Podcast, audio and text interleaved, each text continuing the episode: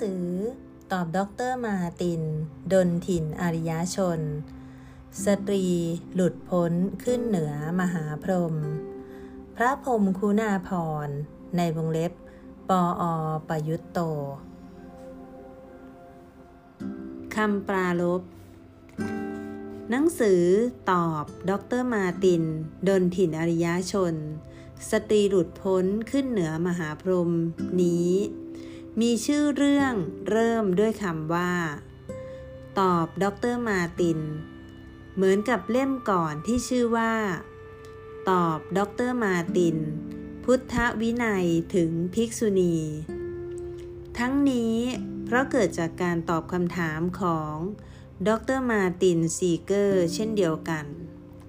แม้ว่าเล่มนี้จะเป็นเพียงการตอบคำถามเพียงเล็กน้อยทางจดหมายต่างจากเล่มก่อน ที่เป็นการตอบคำถามในการสัมภาษณ์อันไม่ต่อเนื่องข้ามเวลาเป็นปีๆ นอกจากนั้นตอบดรมาตินเล่มนี้ แม้ไม่ได้ตั้งใจไว้ ก็เหมือนสืบต่อจากเล่มก่อนนั่นเอง เพราะเป็นการตอบคำถามที่ปารบตอบดรมาตินเล่มก่อนนั้น ในวงเล็บไม่นับคำถามพิเศษที่พ่วงมาด้วย หวังว่าคำตอบที่กลายเป็นหนังสือเล่มใหม่นี้จะเสริมประโยชน์ของหนังสือเล่มก่อนนั้น โดยชี้บางจุดให้ชัด เสริมความเข้าใจในบางแง่ และเพิ่มขยายความรู้ที่ประเทืองปัญญา ขออนุโมทนาทุกท่านที่ช่วยกันทำกิจ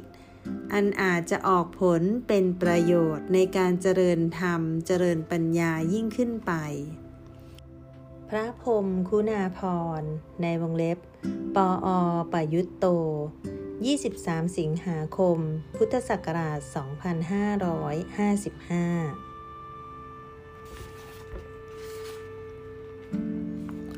จดหมายจากดรมาตินซีเกอร์ บ้านพานุ 26 กรกฎาคม พุทธศักราช 2555 ขอกราบนมัสการท่านเจ้าคุณอาจารย์ที่เคารพอย่างสูง หลังจากที่ผมได้มีโอกาสกราบและสนทนากับท่านเจ้าคุณอาจารย์ที่วัดยาน เมื่อวันที่ 18 ที่ผ่านมา ผมได้กลับมาอ่านหนังสือ ตอบด็อเตอร์มาติน พุทธวินัยถึงภิกษุณี ที่เขียนโดยพระภิกษุณีสุโพธา วงเล็บเปิด ท่านมรณาภาพแล้วเมื่อไม่นานมานี้เองด้วยโรคมะเร็ง วงเล็บปิด อีกครั้งอย่างละเอียด ท่านสุโพธาเขียนในหนังสือเล่มนี้ว่าอาตมาเองเขียนหนังสือเล่มนี้มาช่วยตอบดร.มาร์ติน ในวงเล็บ หน้าเจ็ดและที่อื่น ในวงเล็บหน้า 3 การที่ฝ่ายคัดค้าน การรื้อฟื้นพระภิกษุณีสงฆ์นำหนังสือเล่มดังกล่าว วงเล็บเปิด มาร์ตินตอบด็อกเตอร์มาร์ติน พุทธวินัยถึงภิกษุณี โดยท่านเจ้าคุณอาจารย์ วงเล็บปิด มาอ้างอิงอยู่บ่อยครั้งทำให้อัตมารู้สึกว่า หนังสือเล่มนั้นเป็นเสมือนคำพิพากษา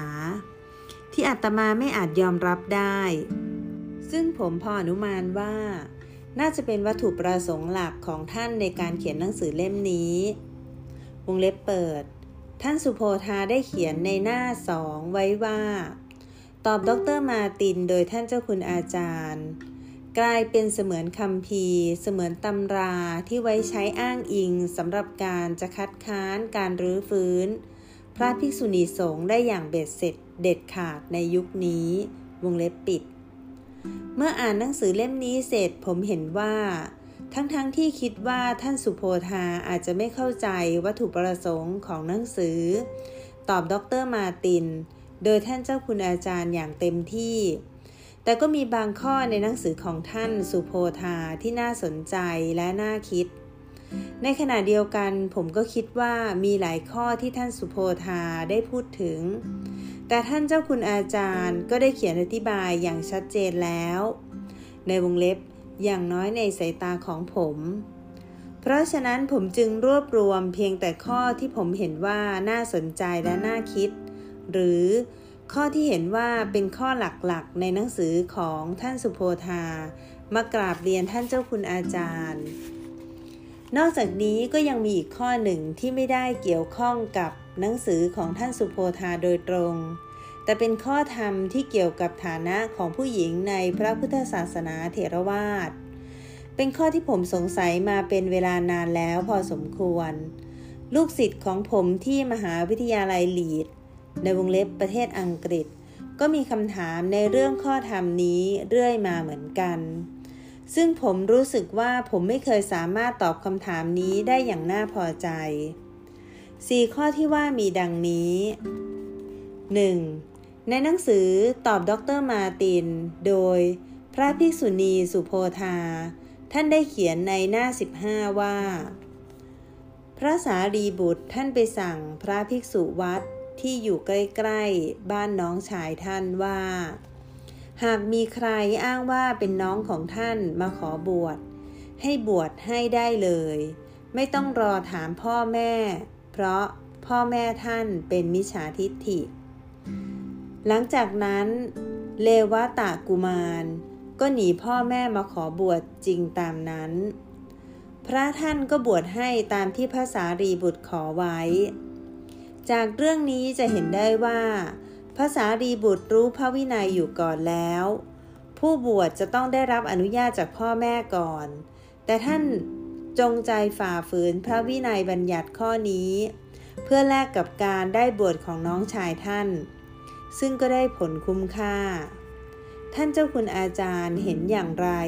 เรื่องนี้เป็นอย่างไรแน่ 2. ตามพุทธบัญญัติบวชภิกษุณีเพิ่มได้เพียงหนึ่งรูปในสองปี ต่อประวัตินีหนึ่งท่าน ทว่าท่านสุโพธาเขียนเกี่ยวกับเรื่องนี้ว่า พระมหินเถระให้เชิญพระนางสังฆมิตาอรหันตะเถรี ในวงเล็บจากอินเดีย เดินทางพร้อมภิกษุณี 11 รูปไปไปประดิษฐานภิกษุณีสงฆ์ที่ศรีลังกา พระนางได้บวชให้ภิกษุณีจำนวนนับหมื่นหมื่นวงเล็บเปิด มาติน แหล่งข้อมูลก็คือคำพีทีปะวงปริเฉทที่ 18 วงเล็บปิด เราจึงพิจารณาได้ว่าถ้าหากอารามที่พักมีเพียงพอ และปวัตินีมีกำลังดูแล บอกสอนได้ก็ไม่ใช่ปัญหาที่จะต้องยกพระวินัยข้อนี้ขึ้นมา ขัดขวางการเติบโตของพระภิกษุณีสังฆะเลย ในวงเล็บหน้า 20 แล้วท่านก็เขียนว่า ที่กล่าวมาข้างต้นสะท้อนให้เห็นความแตกต่างทางวิธีคิดได้อย่างชัดเจน ว่าจะยึดพระวินัยตามตัวอักษร หรือจะพิจารณาตามเหตุปัจจัย กาลเทศะ บริบท ความจำเป็นของท้องถิ่นเป็นสำคัญ ในวงเล็บหน้า 21 ตรงนี้ท่านสุโพธาเขียนตอบ ที่ท่านเจ้าคุณอาจารย์ตอบคำถามในหนังสือตอบดรมาติน หน้า 364 เรื่องที่ปวัตินีบวชภิกษุณีมากกว่าหนึ่งรูปต่อครั้ง 3. เท่าที่ผมเข้าใจ ข้อความ 3 ข้อที่ยกมาต่อไปนี้ แสดง แนวความคิดหลักในวงเล็บอย่างน้อยส่วนหนึ่ง ของท่านสุโพธา ในการเขียนหนังสือตอบดรมาติน นี้แสดงให้เห็นว่า พระพุทธองค์ทรงมีเจตนาตั้งแต่แรกที่ตรัสรู้ใหม่ๆ แล้วว่า พระศาสนาของพระองค์จะประกอบด้วยบริษัทสี่และพระองค์จะให้ผู้หญิงได้บวชเป็นภิกษุณีอย่างแน่นอน ก็แม้พระพุทธเจ้าพระองค์อื่น ๆ ในอดีตทั้ง 28 พระองค์ก็ยังมีพระภิกษุณีสงฆ์เป็นอัครสาวิกาด้วยกันทั้งนั้น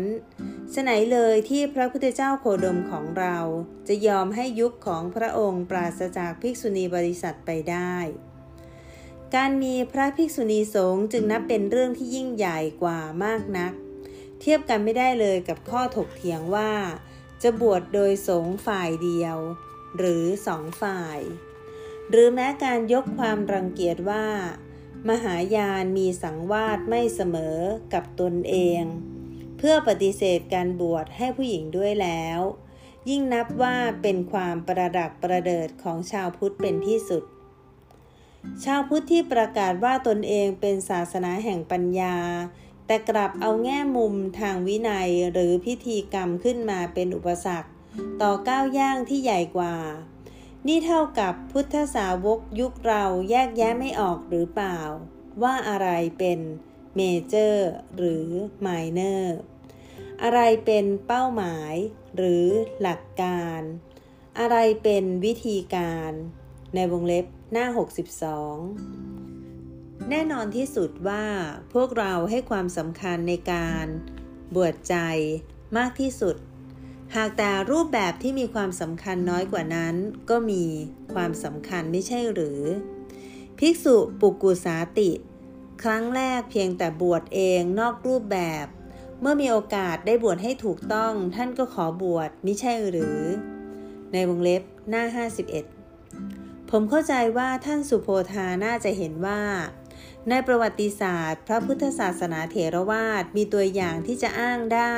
ในการฟื้นภิกษุณีสงฆ์เถรวาท เพื่อให้เกิดสิ่งที่มีคุณค่าสูงกว่า ตามที่ท่านอธิบายในข้อความที่ยกมาในข้อที่สามท่านเจ้าคุณอาจารย์เห็นอย่างไรเกี่ยวกับการให้เหตุผลอย่างนี้ครับ ผมเห็นว่าท่านสุโพธาคงมีความตั้งใจดีมาก และเจตนาที่ดีในการพยายามฟื้นพระภิกษุณีสงฆ์เถรวาท เพราะเห็นประโยชน์มากตามที่ท่านกล่าวมา ก็เลยพยายามหาตัวอย่างทางประวัติศาสตร์เถรวาทตามที่กล่าวมาข้างต้นนี้ 4. ข้อที่ 4 นี้เป็นข้อที่ไม่ได้เกี่ยวกับหนังสือของท่านสุโพธาโดยตรง แต่เป็นข้อธรรมที่เกี่ยวกับฐานะของผู้หญิงในพระพุทธศาสนาเทรวาสตามพระหุทาตุกสูตร ในวงเล็บมัชชิมนิกาย อุปริปันนาต มิใช่ฐานะไม่ใช่โอกาสที่สตรีจะเป็น พระอรหันตสัมมาสัมพุทธะ พระเจ้าจักรพรรดิเท้าสักกะ มาร พรหมอ่านข้อความนี้เสร็จแล้วมันดูเหมือนว่า ปรมัตถ์ซึ่งผมนึกตลอดมาว่าอยู่เหนือเพศ มีความเกี่ยวข้องกับเพศ ดูเหมือนว่ามีความไม่สมดุลระหว่างเพศระดับปรมัตถ์ด้วย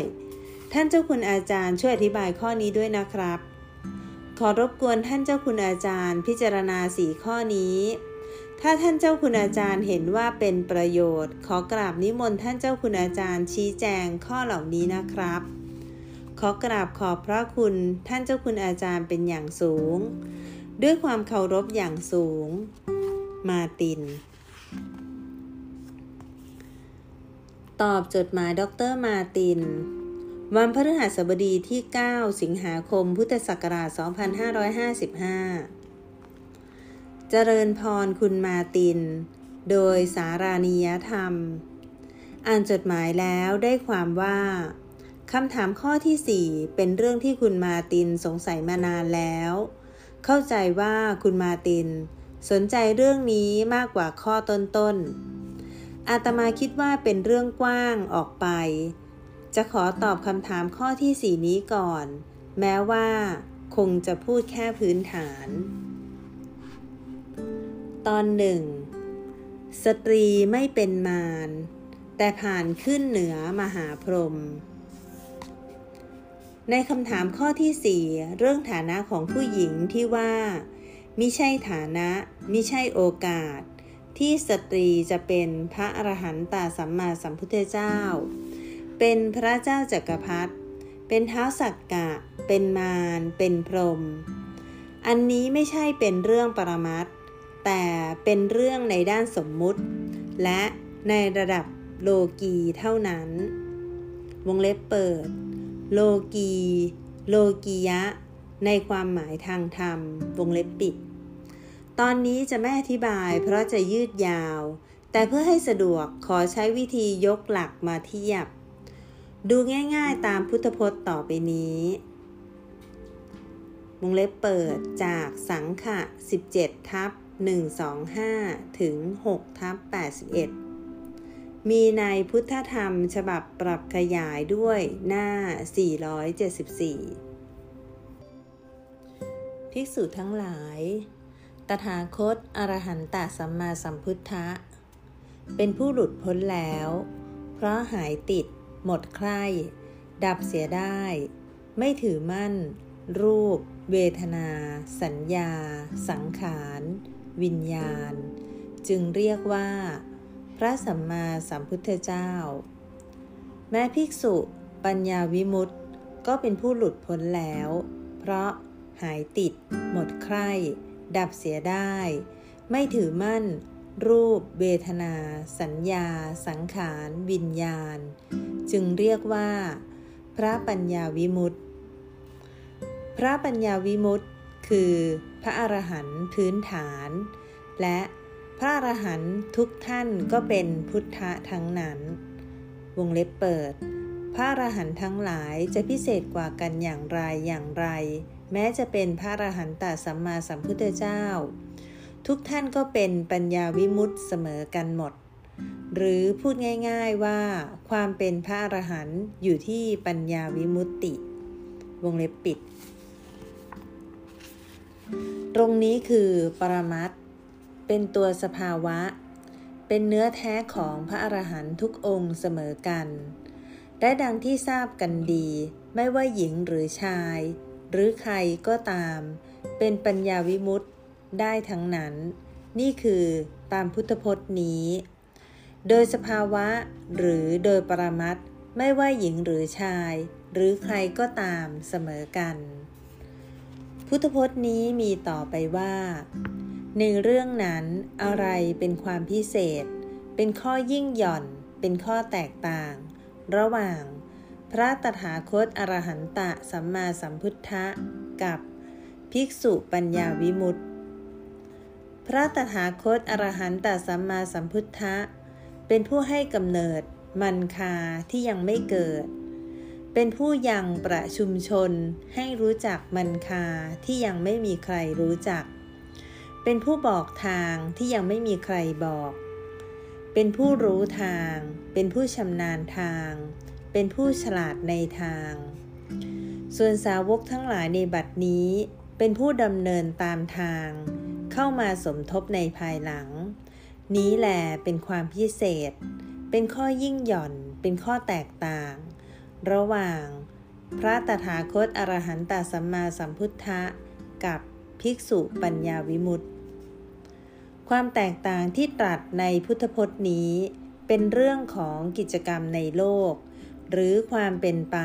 และการดำเนินงานในความสัมพันธ์กับหมู่มนุษย์ในโลกแห่งสมมุติ เป็นเรื่องในระดับโลกิยะดังที่ว่าแล้ว ความแตกต่างในระดับโลกิยะหรือโลกีนี้ทำความเข้าใจได้ในแนวเดียวกับเรื่องพระเจ้าจักรพรรดิเป็นต้น เอาไปพูดรวมกันได้ได้ทีเดียวเลย ขอให้ดูพุทธพจน์ต่อไปนี้จะเห็นสภาวะ หรือตัวแท้ในปรมัตของพระเจ้าจักรพรรดิว่าเป็นอย่างไร พุทธพจน์ต่อไปนี้ ในวงเล็บ จากขุทะ25ทับ23ทับ39 มีในพุทธธรรมฉบับปรับขยายด้วย หน้า 880 วงเล็บปิด เป็นคาถาสั้นๆ ก็เลยยกคำบาลีมาดูปทับยา เอกรัชเชนะ สัก คัสสะขมะเนนาวา สัพพะโลกาทิปัจเจนะ โสตาปฏิพลังวรัง ในพุทธธรรมได้แปลไว้ว่า เลิศล้ำเนื้อความเป็นเอกราชบนผืนปตพี ในวงเล็บคือพระเจ้าจักรพรรดิ ดีกว่าการได้ไปอยู่สวงสวรรค์ ประเสริฐกว่า สัพพะโลกาธิปัตวงเล็บเปิด ความเป็นใหญ่ในทุกโลกรวมทั้งสักกะ มารพรมวงเล็บปิด คือผลการตัดถึงกระแสโพธิธรรมในวงเล็บ คือโสดาปฏิผล พุทธพจน์ในคาถานี้บอกง่าย ๆว่าตามสภาวะ วัดกันโดยเนื้อแท้ที่เป็นปรมัตการบรรลุโสดาปติผลคือเป็นโสดาบัน ประเสริฐกว่าเป็นพระเจ้าจักรพรรดิเป็นเท้าสักกะ เป็นมารเป็นพระพรหมมากมาย พระเจ้าจักรพรรดิเท้าสักกะ มารพระพรหมทั้งหมดนี้ ว่าตามสภาวะก็คือปุถุชน เว้นแต่บางท่านที่บรรลุธรรมจึงยังอาจจะตกนรก ยังเวียนว่ายอยู่ในสังสารวัฏเอาสาระกันจริง ๆ พอพูดถึงปรมัตก็แทบไม่มีความหมายอะไรเลย แต่โสดาปฏิผลในวงเล็บขึ้นไปจนเป็นพระอรหันต์ที่เป็นเนื้อแท้ของชีวิตเป็นปรมัตเป็นของประเสริฐจริงนี้ ก็อย่างที่รู้กันอยู่ว่าไม่มีการแบ่งแยก ไม่ว่าหญิงหรือชาย ไม่ว่าใคร ก็พัฒนาชีวิตให้ถึงได้ เป็นความเสมอภาคที่แท้จริง เป็นอันถือความทางธรรมว่า เมื่อพูดตามสภาวะโดยปรมัตคนเล็กเด็กน้อย หญิงเจ็บชายจน คนไหนๆเมื่อมีชีวิตจิตใจเป็นอริยะแล้ว ย่อมเป็นผู้ประเสริฐ เลิศ ยิ่งใหญ่กว่าจักรพรรดิและมวลเทพปวงเทวดา แต่ถ้าไปพูดประกาศตัวในหมู่ชาวโลกว่า ฉันนี่แหละเลิศกว่าจักรพรรดิพูดอย่างนี้คงไม่ปลอดภัย คนที่ใหญ่ทางโลกอาจจะจับคนที่ใหญ่ทางธรรมไปฆ่าทิ้งเสียก็ได้ ถ้าจะประกาศตัวใหญ่เลิศประเสริฐในโลก ด้วยเหตุผลที่จะช่วยพวกชาวโลกเองนั่นแหละ ก็ต้องทำตัวให้พร้อมจริงๆ โดยใหญ่ในโลกด้วย อย่างที่พุทธะ หรือพระปัญญาวิมุตติ นักค้นพบที่เก่งในหมู่ชาวโลกด้วยจึงทำได้ ดังที่เรียกว่าเป็นพระสัมมาสัมพุทธเจ้า ย้ำอีกทีว่า ที่ว่าสตรีเป็นพระสัมมาสัมพุทธเจ้า เป็นพระเจ้าจักรพรรดิเป็นเท้าสักกะ เป็นมารเป็นพรหมไม่ได้นั้น เป็นเรื่องของความเป็นไปในโลกของสมมุติ เป็นการดำเนินกิจกรรมในความสัมพันธ์ของชนชาวโลก และเป็นเรื่องของความยิ่งใหญ่ที่หมู่ชนชาวโลกยอมรับกัน การก้าวสู่ความยิ่งยง และดำรงความยิ่งใหญ่ในโลกสมมุตินี้ ด้านรูปธรรม เด่นสำคัญมากหน่อย เช่น การมีพลังฟันฝ่า การอยู่โดดได้ โดยเดียวดีในแดนดงพงไพร บุกเดี่ยวไปในแดนร้าย การดิ้นรนผจญเผชิญศัตรู หมู่ ผู้มุ่งร้ายให้มีชัย หรือให้ผ่านพ้นพยันตราย การสร้างความปลอดภัยและการคุ้มครองป้องกันให้แก่คนอื่นและหมู่ชน การปราบปราม การศึกสงคราม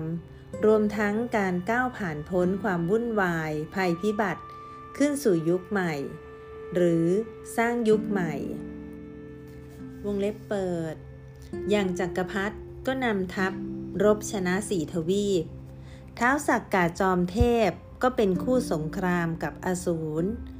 พระพรหมก็คือผู้ที่เขาถือเป็นพระผู้เป็นเจ้า มักต้องราวีกับมาร ส่วนมารก็ต้องมีกำลัง แรงร้ายขนาดที่จอมเทพ พระอินทร์และพระพรหมพลั่นพลึง จนมาถึงพระสัมมาสัมพุทธเจ้าที่เป็นสัญลักษณ์ของการพิชิตมารได้ คือความเป็นใหญ่อันเป็นที่จบลงของปวงความร้ายรุนแรง วงเล็บปิด แต่ทั้งนี้ปรมัตก็บอกด้วยว่า การเกิดเป็นหญิงเป็นชาย ก็เปลี่ยนกันไปเปลี่ยนกันมาค่อนข้างจะง่าย แล้วแต่จิตโน้มเอียงใฝ่ปรารถนาคาใจ จนปรุงแต่งชีวิตให้เป็นไป ข้อที่น่าจะมองความหมายได้ง่ายก็คือ ข้อที่ว่ามิใช่ฐานะมิใช่โอกาสที่สตรีจะเป็นพระพรหม ถ้าบอกว่านี่พูดตามปรมัตใครๆก็ค้านได้ทันที เพราะโดยทางปรมัตก็รู้กันอยู่ชัดๆ เป็นธรรมดาว่า สตรีมากมายบำเพ็ญฌานได้ถึงชั้นสูงสูงบางท่านถึงกับได้รับยกย่องจากพระพุทธเจ้า ทรงประกาศว่า เป็นเอตทัคคะในทางบำเพ็ญฌาน วงเล็บเปิด ในบรรดานักฌาน พระกังขาเรวัตเป็นเอตทัคคะฝ่ายภิกษุ พระนันทาภิกษุณี เป็นเอตทัคคะฝ่ายภิกษุณี อุตรานันทามารดา เป็นเอตทัคคะฝ่ายอุบาสิกา แต่ทางฝ่ายอุบาสกไม่มีผู้เป็นเอตทัคคะทางฌานวงเล็บปิด เมื่อได้ฌาน สิ้นชีพแล้วในวงเล็บ ถ้าไม่เป็นอรหันต์ก็ไปเกิดเป็นพรหมตามหลักทางปรมัตนี้จึงเป็นธรรมดาที่สตรีมากมายไปเกิดเป็นพรหมแล้วทำไมจะตรัสว่าเป็นไปไม่ได้ วงเล็บเปิดคำบาลี พรอนหม มัดตัง กาเรยะ แปลตรงตัวว่า ให้ทำความเป็นพรหมเท่ากับ ครองตำแหน่งพระพรหมไม่ใช่ว่าเกิดเป็นพรหมวงเล็บปิด ตรงนี้เป็นจุดที่น่าจะช่วยความเข้าใจในการแยกระหว่างสมมุติกับปรมัตในทางปรมัตว่าตามสภาวะ พรหมนั้นไม่มีเพศ คือไม่ว่าเพศหญิงหรือเพศชายก็ไม่ใช่ทั้งนั้น แต่ทำไมว่าต้องเป็นชาย อัธกถาอธิบายว่า ถึงจะไม่มีเพศทั้งสอง แต่รูปร่างส่วทรงสันฐานของพรหมนั้นเป็นอย่างบุรุษ วงเล็บเปิด ทรงพลัง มีอำนาจ ไม่มีลักษณะของการที่จะมีลูก หรือจะเลี้ยงลูก วงเล็บปิด อธิบายเพิ่มอีกชั้นหนึ่งว่า พระพรหมนี้ก็คือเทพที่ยอมรับนับถือกันให้เป็นใหญ่สูงสุดในลัทธิศาสนาทั่วไป ที่มักเรียกว่า มหาพรหมถือว่าเป็นพระผู้เป็นเจ้าผู้สร้างโลก ผู้สร้างสรรค์บรรดาลทุกอย่าง ยิ่งใหญ่กว่าใครๆวงเล็บเปิด แต่ดังที่ทราบกันว่าทรงมีศัตรู หรือผู้รังควานคือ มารวงเล็บปิด เมื่อว่าตามที่ยอมรับกันในบรรดาศาสนาทั้งหลาย พระพรหมผู้เป็นเจ้าหรือเท้ามหาพรหมนี้ ที่มีอำนาจยิ่งใหญ่กว่าใคร ในวงเล็บถึงจะไม่ต้องมีเพศ ก็ถือกันในวงเล็บสมมุติ เป็นธรรมดาไปหมดในลัทธิศาสนาเหล่านั้น มีแต่ให้เป็นเพศบุรุษ เช่นเดียวกับมารซึ่งในหลายศาสนาเหล่านั้น มารก็ล้วนเป็นผู้ชายเหมือนกัน ในวงเล็บ มีแต่ผู้ชายสู้รบกัน พูดอีกสำนวนว่า เทพผู้เป็นใหญ่ที่ไม่เกี่ยวกับเพศ หรือทั้งที่ไม่ต้องใช้เพศนี้ เมื่อจะสำแดงองค์ หรือปรากฏองค์แก่ชาวโลก หรือเมื่อชาวโลกจะมองเห็นพระองค์เป็นภาพ ก็จะฉายออกเป็นรูปกายในส่วนทรงสันฐานของบุรุษ ผู้ห้าวหาญทรงพลังอำนาจ วงเล็บเปิดไม่มีใครคิดมองพระองค์ในรูปพันสันฐานของคนกึ่งหญิงกึ่งชาย หรือคนไร้เพศ วงเล็บปิด ที่น่าเกรงขาม วงเล็บเปิด คือที่มนุษย์รู้สึกว่าน่ากลัวแก่คนร้ายหรือแก่ผู้มีบาป ตลอดจนแก่มารร้ายที่คอยราวี วงเล็บปิด และในบรรดาพรหมก็มีแต่มหาพรหมเท่านั้นที่มายุ่งเรื่องนี้อัธกถาอธิบายว่าพรหมที่เป็นผู้หญิงไม่เป็นนี้ หมายถึงมหาพรหมเท่านั้น แล้วก็พึงทราบว่าเท้ามหาพรหมที่ปรากฏองค์แก่ชาวโลกว่าเป็นผู้ยิ่งใหญ่นี้ พอมองดูตามสภาวะที่เป็นเนื้อในแท้ๆ ก็เป็นแค่พระพรหมชั้นที่สามในบรรดาพรหม16 ชั้น ผู้หญิงไม่เป็นมหาพรหมนี้ในวงเล็บกับอสัญญีสัตว์แต่ผ่านขึ้นไปเป็นพรหมอื่นได้หมดถึงชั้นอากานิตที่สูงสุด หมายเหตุหนึ่งในที่ทั่วไปบางทีใช้คำว่ามหาพรหมหลวมหลวมหมายถึง พรหมที่เป็นใหญ่ในระดับนั้นๆ เช่น เรียกอภัสราพรหมซึ่งเป็นใหญ่ในระดับทุติยชาญภูมิ ตลอดจนพรหมชั้นสุดทาวาสว่าเป็นมหาพรหมแต่ไม่ต้องสับสน ในวงเล็บถ้าต้องการรู้ให้ชัดดูเชิงอัดท้ายตอนสองนี้ นี่คือการมองจากปรมัตออกมาให้ทันสมมุติ ที่เป็นการยอมรับถือกันของ ชาวโลกซึ่งเป็นไปอีกทางหนึ่ง เหมือนตรงกันข้าม เป็นสมมุติเนื่องด้วยเพศในเชิงสัญลักษณ์ของความทรงพลังอำนาจทางรูปธรรม ไม่ใช่เรื่องของตัวเพศที่จะเอาไปใช้ทำอะไร สมมุติทั้งในระดับความคิดและในการปฏิบัติอย่างนี้เป็นสภาพที่จะต้องรู้เท่าทัน อันแยกออกได้เมื่อไม่ติดหลง จึงจะไม่ปิดกั้นบทบังปรมัตที่เหมือนกับว่า ซ้อนซ่อนอยู่เป็นเนื้อแท้ข้างใน เป็นเรื่องที่จัดได้ว่าจำเป็นต้องฉลาดเท่าทัน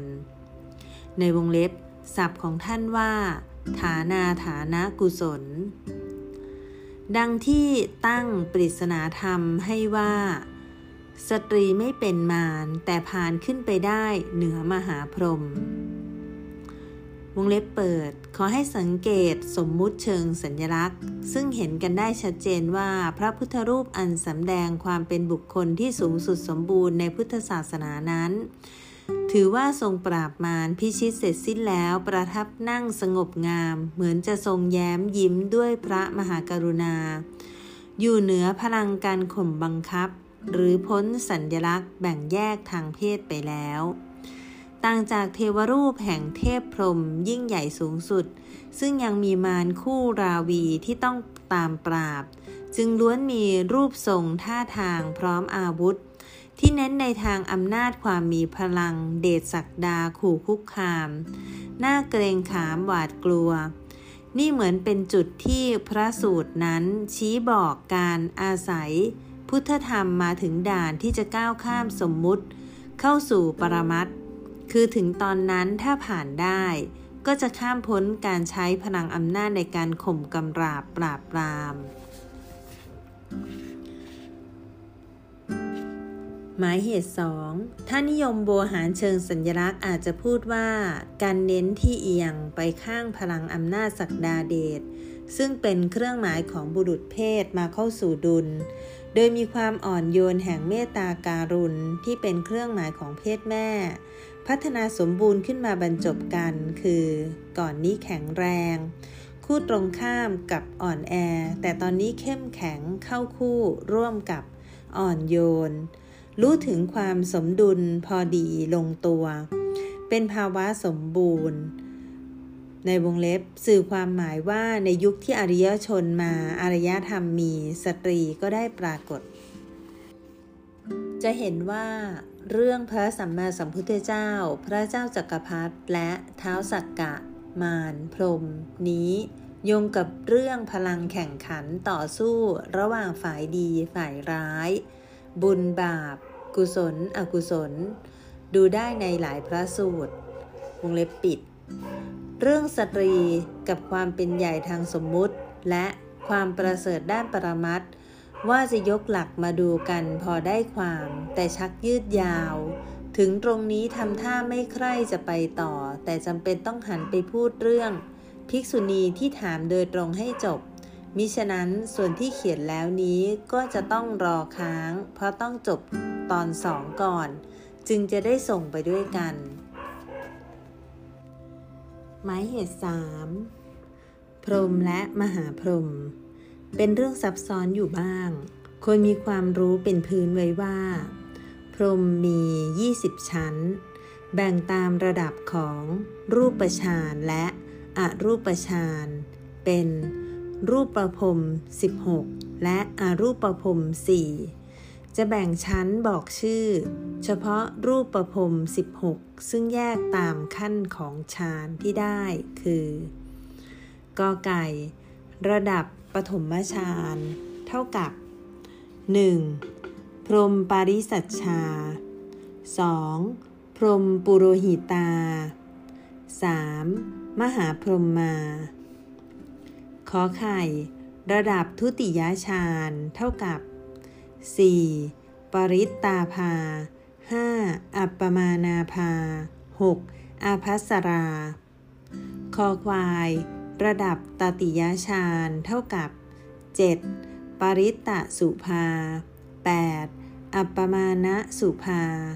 9. สุภากินหา งองู ระดับจตุถฌาน ท่ากับ 10 อสัญญีสัตตา 11. เวหัพพลา 12ถึง16 สุทาวาส5วงเล็บเปิด สุทาวาสที่อยู่ของพระอนาคามีห้าคือ อวิหา อาตัปปา สุทัสสา สุทัสสี อากานิฐาวงเล็บปิด อัธกถาว่า ในวงเล็บ เช่น มอ4ทับ87 ความเป็นพรหมซึ่งไม่ใช่ฐานะที่สตรีจะไปครอง หมายถึงความเป็นมหาพรหมในวงเล็บชั้นที่สามซึ่งสูงสุดในระดับปฐมฌานสตรีได้ฌานแล้วตายก็ไปเข้าพวกพรหมปาริสัชชา ไม่เข้าพวกมหาพรหมว่าไว้สั้นๆคำพีรุ่นต่อๆมาก็ตีความ โดยทั่วไปก็ลงกันว่า ท่านพูดพอให้เห็นแนว คือ ในระดับปฐมฌานด้วยกันนั้น ก็ไปเกิดตั้งแต่ในชั้นแรกที่เป็นชั้นบริวาร แต่ทั้งนี้ก็แล้วแต่ว่าได้ฌานระดับไหน ก็ไปในระดับนั้นทั้งนี้ในการเล่าเรื่องทั่ว ๆ ไปดังที่พบบ่อยในอัตถกถา พรมชั้นสูงสูงอย่างอาภัสราจนถึงสุทธาวาส ท่านมักเรียกเป็นมหาพรหม ครั้นมาไม่นานนี้ในยุคใกล้เหล่านี้เอง ที่แดนเพื่อนบ้านมีบางท่านเขียนหนังสือบาลีขึ้น ดังเป็นคำพีตีความว่า มหาพรหมคือพรหมที่ใหญ่ในระดับนั้นๆ วงเล็บเปิดในระดับต่อไปต่อไปก็คืออาภัสราและสุภากินหา สตรีไปเกิดไม่ได้ วงเล็บเปิด แต่สำหรับสุทธาวาสที่ใหญ่ในระดับจตุถาฌานท่านไม่บอกว่าสตรีไปเกิดในสุทธาวาสไม่ได้ หรือในชั้นอากานิตไม่ได้ ซึ่งจะชัดว่าผิด ท่านบอกว่าถ้าไปเกิดชั้นอากานิต ก็เป็นพรมรับใช้เขาในชั้นนั้นวงเล็บปิด นี่ไม่ใช่หลักก็นำมาเล่าให้ทันเรื่องไว้ ในวงเล็บบอกแล้วว่าพระพรหมไม่มีเพศ มหาพรหมนั้นอยู่ในระดับใกล้โลกนี้หน่อย มาเกี่ยวข้องกับพวกมนุษย์มาก มีชื่อที่คุ้นกัน ทั้งท่านที่ดีและท่านที่มีมิจฉาทิฏฐิ อย่างสหัมบดีพรหมและพระกาพรหมในวงเล็บ ชาวบ้านเรียกพากาพรหมซึ่งคำพีบอกชัดอยู่แล้ว ว่าอยู่ในระดับปฐมฌานคือ พรมชั้นสามที่ว่าแล้ว จบตอนที่หนึ่ง